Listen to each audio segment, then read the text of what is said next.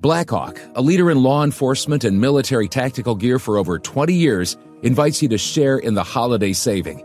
From now through December, visit Blackhawk.com to sign up for exclusive offers to fit your tactical needs. Holiday offerings from Blackhawk include holsters, belts, lights, chest rigs, pouches, and so much more. Blackhawk, born from experience, made for the mission.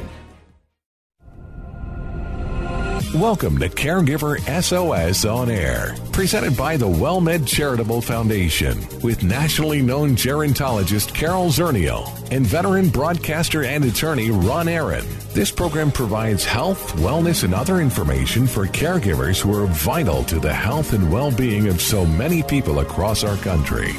Now, here are your hosts, Ron Aaron and Carol Zernial. Well, thank you so much for joining us on Caregiver SOS On Air. I'm Ron Aaron, along with our co host, Carol Zernial. Carol serves as executive director of the WellMed Charitable Foundation. She's past chair of the board of directors of the National Council on Aging, a member of the Raise Family Caregiving Advisory Council under the Federal Department of Health and Human Services, and they just recently issued their comprehensive report to Congress. Carol has a master's degree in social gerontology, over 30 years or nearly 30 years of experience in the field of aging and caregiving and she's one of Next Avenue's top 50 influencers on aging. And Carol Zernial, I didn't mean to make you so much older. It's not over 30 years. Well, I was just no, I was just thinking about that. I was trying to decide. Yeah, it's over 30 years. so you can say that. well, you found the fountain of youth, so that's there a good we thing. go. There we go. You know that that I used to joke. You know the the way that you stay young is you major in gerontology and you work with older people because there's always somebody almost older than you who will think that you know is it liz smith the the, the song it said i wish i were you know 30 again. She's like hell i wish i was 70 again. So i can go pretty high up there and still be younger than someone else. Well we are delighted to welcome to caregiver sos on air dr margaret uh, chisholm. Uh, dr chisholm uh, is vice chair for education psychiatry and behavioral sciences and professor of psychiatry and behavioral sciences at Johns Hopkins University School of Medicine. She directs the Paul McHugh Program for Human Flourishing, and we'll talk about what flourishing means in just a couple of moments, uh, which fosters a humanistic clinical approach to patient care, which is not a bad thing. And uh, her book, Survive to Thrive, we'll talk about that as well. And Dr. Chisholm, it's great to see you. Thanks for joining us on Caregiver SOS on air. Oh, I'm really excited to be here. And, you know, I think I made a mistake in not becoming a geriatric psychiatrist because maybe oh. I would feel young too now. That's well, right. There's still time to switch. You. We could have used you too. exactly. It's a it's a burgeoning field. That's for sure. It sure is. There's a huge need. So, Doctor uh, Chisholm, when when you talk about survive to thrive, what is it you're talking about? You know, lots of times physicians and psychiatrists included uh, caregivers of any kind will think about getting somebody stable from their acute illness or preventing somebody from, uh, you know, pre- they'll think about preventing somebody from sliding into worse and worse functioning or getting somebody uh, better from their acute symptoms. And what I'm talking about in in from survive to thrive is actually helping people lead more meaningful lives, regardless of their signs or symptoms of psychiatric problems, and regardless of their functioning. Um, people can still lead full lives. Obviously, we want to help people to recover from their symptoms of illness, to recover uh, some functioning. But even if people are unable to do so, they can still lead meaningful lives. Well, you know, I'm in looking at, you know, the word flourishing and the survive to thrive, and you're working in behavioral health. I'm curious, you know, there's a lot more talk about the the impact of COVID and depression and and sort of this whole uh, you know lack of behavioral health system that we have. Are do you feel like we're turning a page? Are are we really making progress uh, and finally recognizing uh, how deep that hole is? Yeah, I mean, I think uh, you know the pandemic's been uh, a, a, terrible experiment in social isolation and really shows you how important our connections to one another are. It's uncovered a lot of mental health problems. It's caused a lot of mental health problems. Um, and so finally, I think people are, we are turning a corner and people are beginning to talk about this experience, um, their own mental well being. And again, it's not all about psychiatric illness, not about necessarily psychiatric diseases, but it's just about the well being that we all are striving for.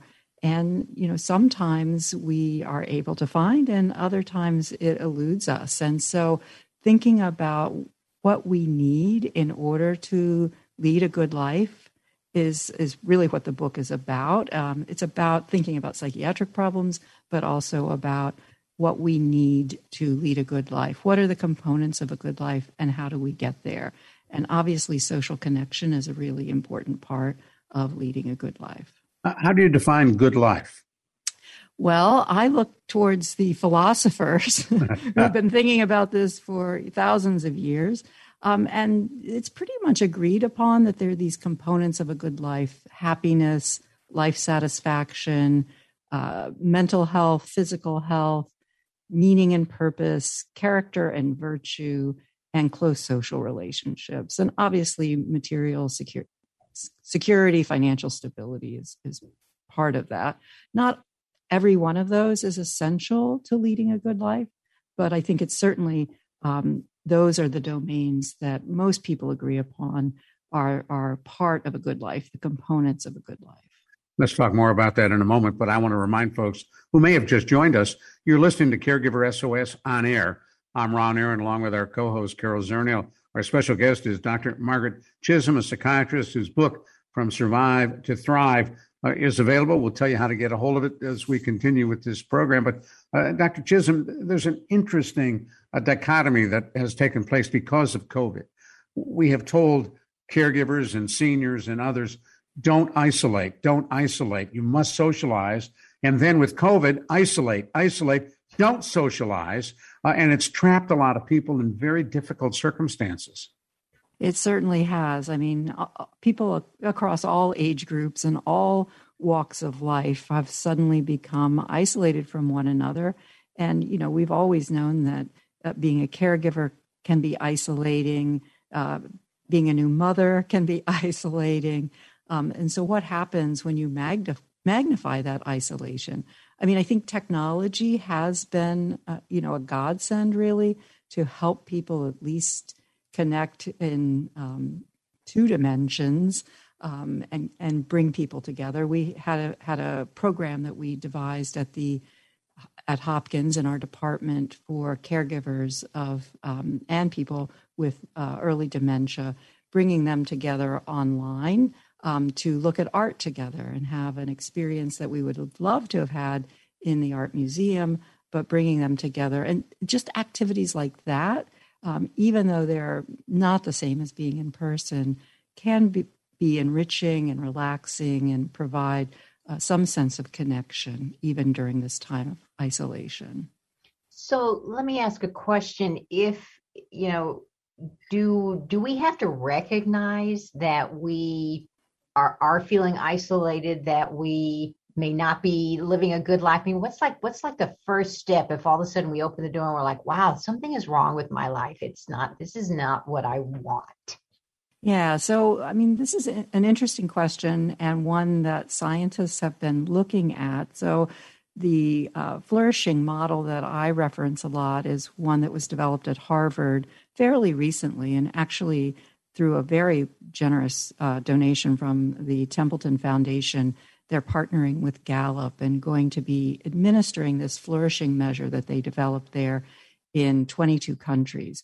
But that that measure was based on a model um, that was developed from the scientific literature, looking at these large epidemiologic data sets where they followed people for 30, 40 years. And they looked at those components of a good life and then they looked at the people that were actually achieving those uh, elements of a good life. And they looked at what they had in common. And what they had in common were these causal factors that are suggested through this um, through this epidemiologist work. Um, these causal factors that will help people flourish. And one of them is family, another is work, another is education, and another is community. And so when we are finding that we are not leading a flourishing life, perhaps because of the lack of close social relationships, then looking at those pathways and the way that we can strengthen those pathways. Are there ways that we can connect or reconnect with family? Are there ways that we can connect or reconnect with communities? Um, specifically, a lot of the work has been done around faith communities, religious communities. Is there a way that we can uh, further our education, not necessarily formal education, but are there ways that we can learn new things? Uh, you know, and sometimes it's a lot easier now to learn these new things because uh, activities that you may have had to travel for that may have been expensive are um, now available online, often at reduced costs. So, are there things that you want to learn to play guitar, to um, whatever, become part of a book group that was difficult for you to get transportation to? You can do those kinds of things online. So, learning um, and engaging in that is a way that you can flourish. And again, even though it's two dimensional, sometimes these are activities that wouldn't be accessible to you either because of costs or geographic barriers um, if, if they weren't online and then work is are there ways that you can give of your time whether it's through paid employment or, or voluntary work that you can um, that you can feel of service and that there's somebody depending on you to get a job done so there are all kinds i think of opportunities to strengthen those pathways even during the pandemic You've used the term, and we threw it around as well flourishing. And that's one of those, we all know what it means, but none of us really understand what it means. When you say flourish, you mean? I mean the same thing as leading a good life. Um, Aristotle, philosopher, uh, called this eudaimonia. It's a state when, you know, everything is working well, more or less. And you're, it's, I, I use it in, ex, in exchange for words like thriving, uh, or having a sense of well being. It's broader than just being happy. Um, and sometimes, as I said, there's some people with depression that can still feel like they're leading a good life despite being aware that they have uh, depression. So it doesn't, you don't always have to be totally happy to be leading a good life and feeling like what you're doing is meaningful and that you have inherent worth and value. I was touched by the prologue to your book, written by uh, one of my baseball stars Cal Ripken, who was an incredible baseball player. Uh, and, and as he wrote about the transition he had to make from baseball to retirement, it was real tough for him. And I want to talk about that with you in just a couple of moments because you'd think if anybody could flourish, it was Cal Ripken. If you know who he is, by the way, just an incredible ball player who uh, rarely missed a ball game. I'm Ron Aaron. This is Caregiver SOS on air along with our co-host Carol Zernial. We're talking with Dr. Margaret Chisholm about surviving and thriving. Stick with us. The WellMed Charitable Foundation would like to remind you it is important to stay connected while social distancing. Caregiver stress may be higher now, and specialists are available to talk with. There's no question that we are living in not normal times, but whether the new normal will be the old normal is yet to be seen. So if you are troubled, if you are feeling stressed, ask for help. Services are provided at no cost. See more at caregiversos.org. Hello, friend. Hello, friend. Really good to see you once again. Hello, friend. Hello, friend. Really good to see you once again.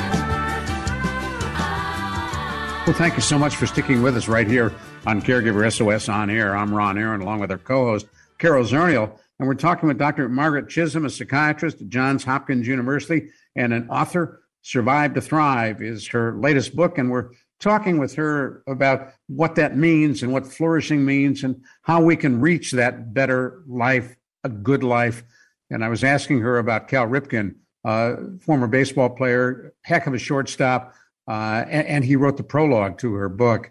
Uh, if I can be a fly on the wall, did you get to hang out with Cal Ripken? Oh yes, it, I actually I'm I'm starstruck as well. I'm a big baseball fan, and so and he's a very tall, uh, handsome man, and uh, yeah, so it's easy to be starstruck with him. But yes, we've we've been uh, I've been fortunate enough to be able to hang out with him a few times. And I was really touched by uh, his very honest comment that uh, the transition uh, from ball player to retirement wasn't easy for him.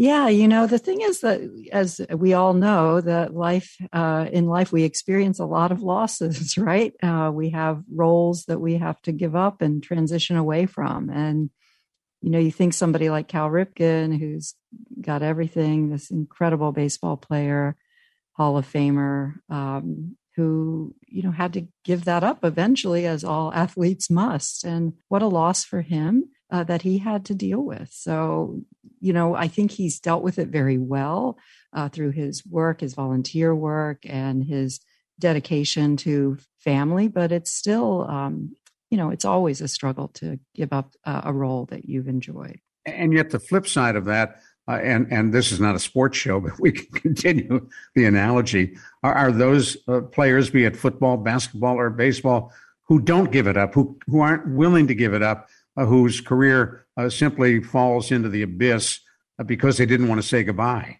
Yeah, you. Uh, yeah, it's hard. It's hard. I understand, but it's it's great to leave on a high note. I think so. It, it's but I, I'm a big sports fan as well, and uh, at least in baseball, you have a longer time usually than football to enjoy playing uh, at in in the top at the top of your game. So, Carol. Well, you know, in thinking about Cal Ripken, you've got somebody who's had a very positive life experience, right? Very famous, and it's difficult for him to transition. What What about people who may, eh, you know, may have uh, a history of mental illness, uh, may have depression, or, or, their life has not been so great? Uh, in the book From Survive to Thrive, uh, you talk about a choice about not allowing those past life experiences to define your future. What does that mean? Well, I mean, I think that that's one of the the biggest goals for me as a psychiatrist is to help people see the agency that they have uh, over their own lives. I mean, there's of course always random act acts of tragedy that happen and things that we uh, that life throws at us that uh, we'd rather not have had it, it, had to experience.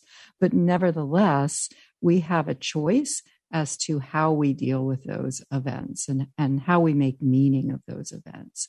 And so, a lot of, I think, of the healing work that has to be done when working with people who've experienced um, episodes of mental illness or other occurrences in their life, other problems of that have they've had emotional reactions to or um, have, has affected their thinking or their behavior is really to process those, to deal with those, and to tell themselves uh, a, an adaptive story so that they can move forward in life and focus instead of focusing on these things in the past, be able to move through them um, and get to the place where they want to be.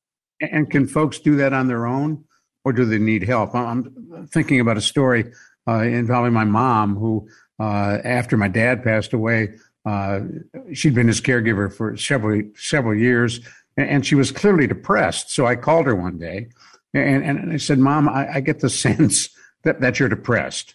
And my mom, who had a great sense of humor, said to me, "Ronnie, your dad's dead. I'm living alone. Of course, I'm depressed." Yeah, and she went on from there.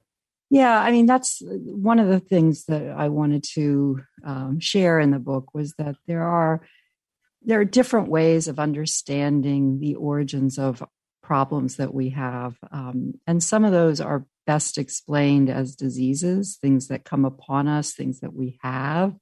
Um, that we don't have any um, control over, really, um, but we could seek treatment for. But others are more like your mom experienced, more grief.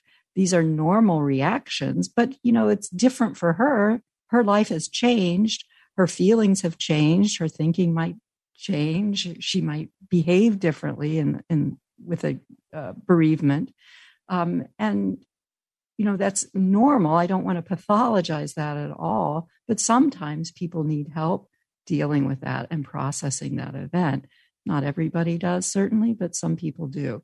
Um, I would say everybody that has a severe episode of the disease of depression would need professional help, but not everyone with grief would. So you, you can work through these story, you know, the story that you're telling yourself. Right. You can deal with this and move forward.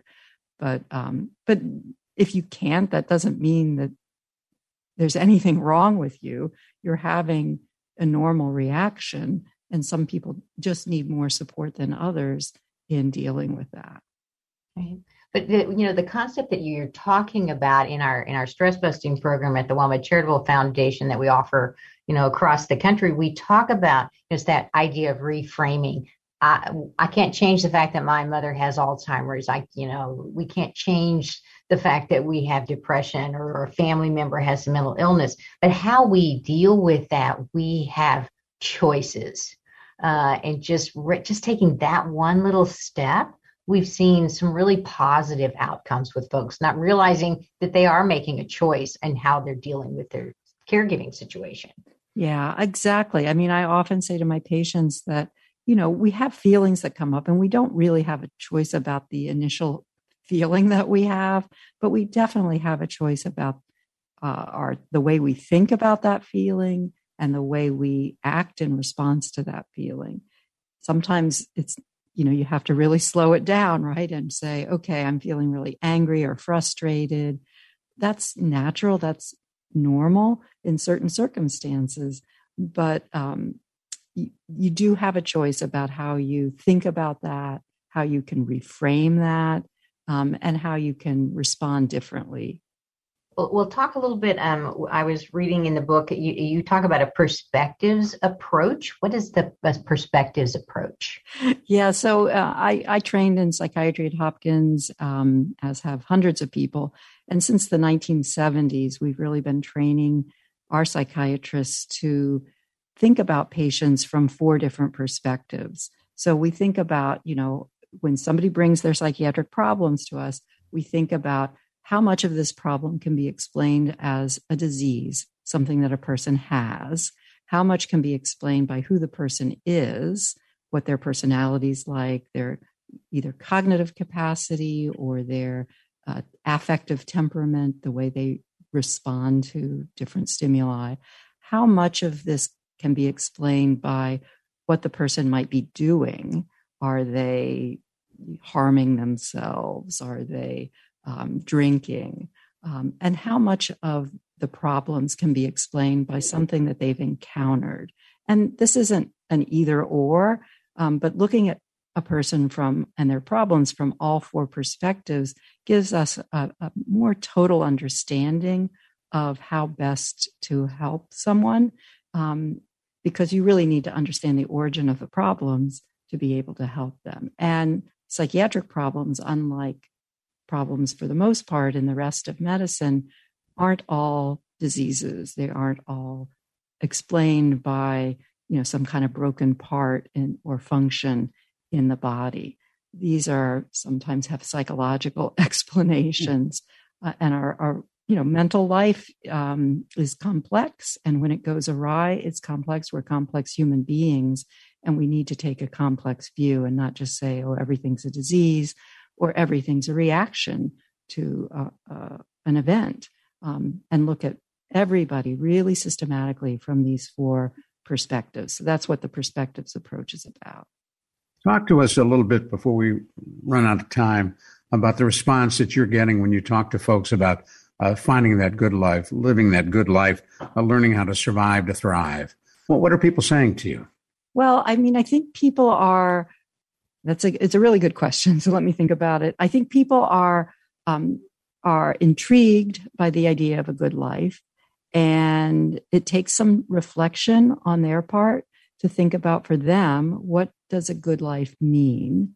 Um, so much of our lives we're just kind of you know doing what we need to do to get by to survive and we really don't think about what does a good life look like what do we want out of life and so being able to reflect on that and hear from other people, especially people who've thought about this for thousands of years, these philosophers can help people then think, well, you know, and I think the pandemic's actually given people an opportunity to step back from the day to day drudgery and routines of their life to think about really what do I want out of life? What does a good life look like? And how can I get there? And so I think this actually, the book is timely in, in, in that because a lot of people are reassessing their lives and whether they are getting what they want out of their lives, whether they're living their life to the fullest potential, and then thinking about what they need to do to get to that uh, goal of leading a good life that they set for themselves. And how do folks get a hold of your book? Well, I do have a website. It's uh, Margaret Chisholm without a second H, margaretchisholmmd.com. And there are links to various booksellers there on the, on the website. Well, we want to thank you so much for joining us. And uh, obviously, you work for an incredible institution, Johns Hopkins University. Uh, very impressive. And you're a delight to talk to. We really appreciate it. Thank you. Thank you. It's been fun. Dr. Chisholm. For Carol Zernial, I'm Ron Aaron. Thanks so much for joining us today on Caregiver SOS On Air. You've been listening to Caregiver SOS on air, an exclusive presentation of the WellMed Charitable Foundation. We welcome emails with suggestions and comments on this program at radio at wellmed.net. Join co-hosts Carol Zernial and Ron Aaron next week for more on caregiving, improving the health and well-being of caregivers and their care recipients everywhere. For more on caregiving and podcasts of our programs, visit caregiversos.org. Jay Farner here, CEO of Rocket Companies. If you thought you missed your chance to refinance and save, think again. Mortgage rates have recently dropped below 3%, and Rocket Mortgage can help you save big. You could lower your monthly payment and prepare yourself for a better financial future. But you've got to act now. Call us today at 8338-ROCKET or go to rocketmortgage.com. Rocket. Conditions apply. Equal housing lender licensed in all 50 states. NMLS ConsumerAccess.org number 3030.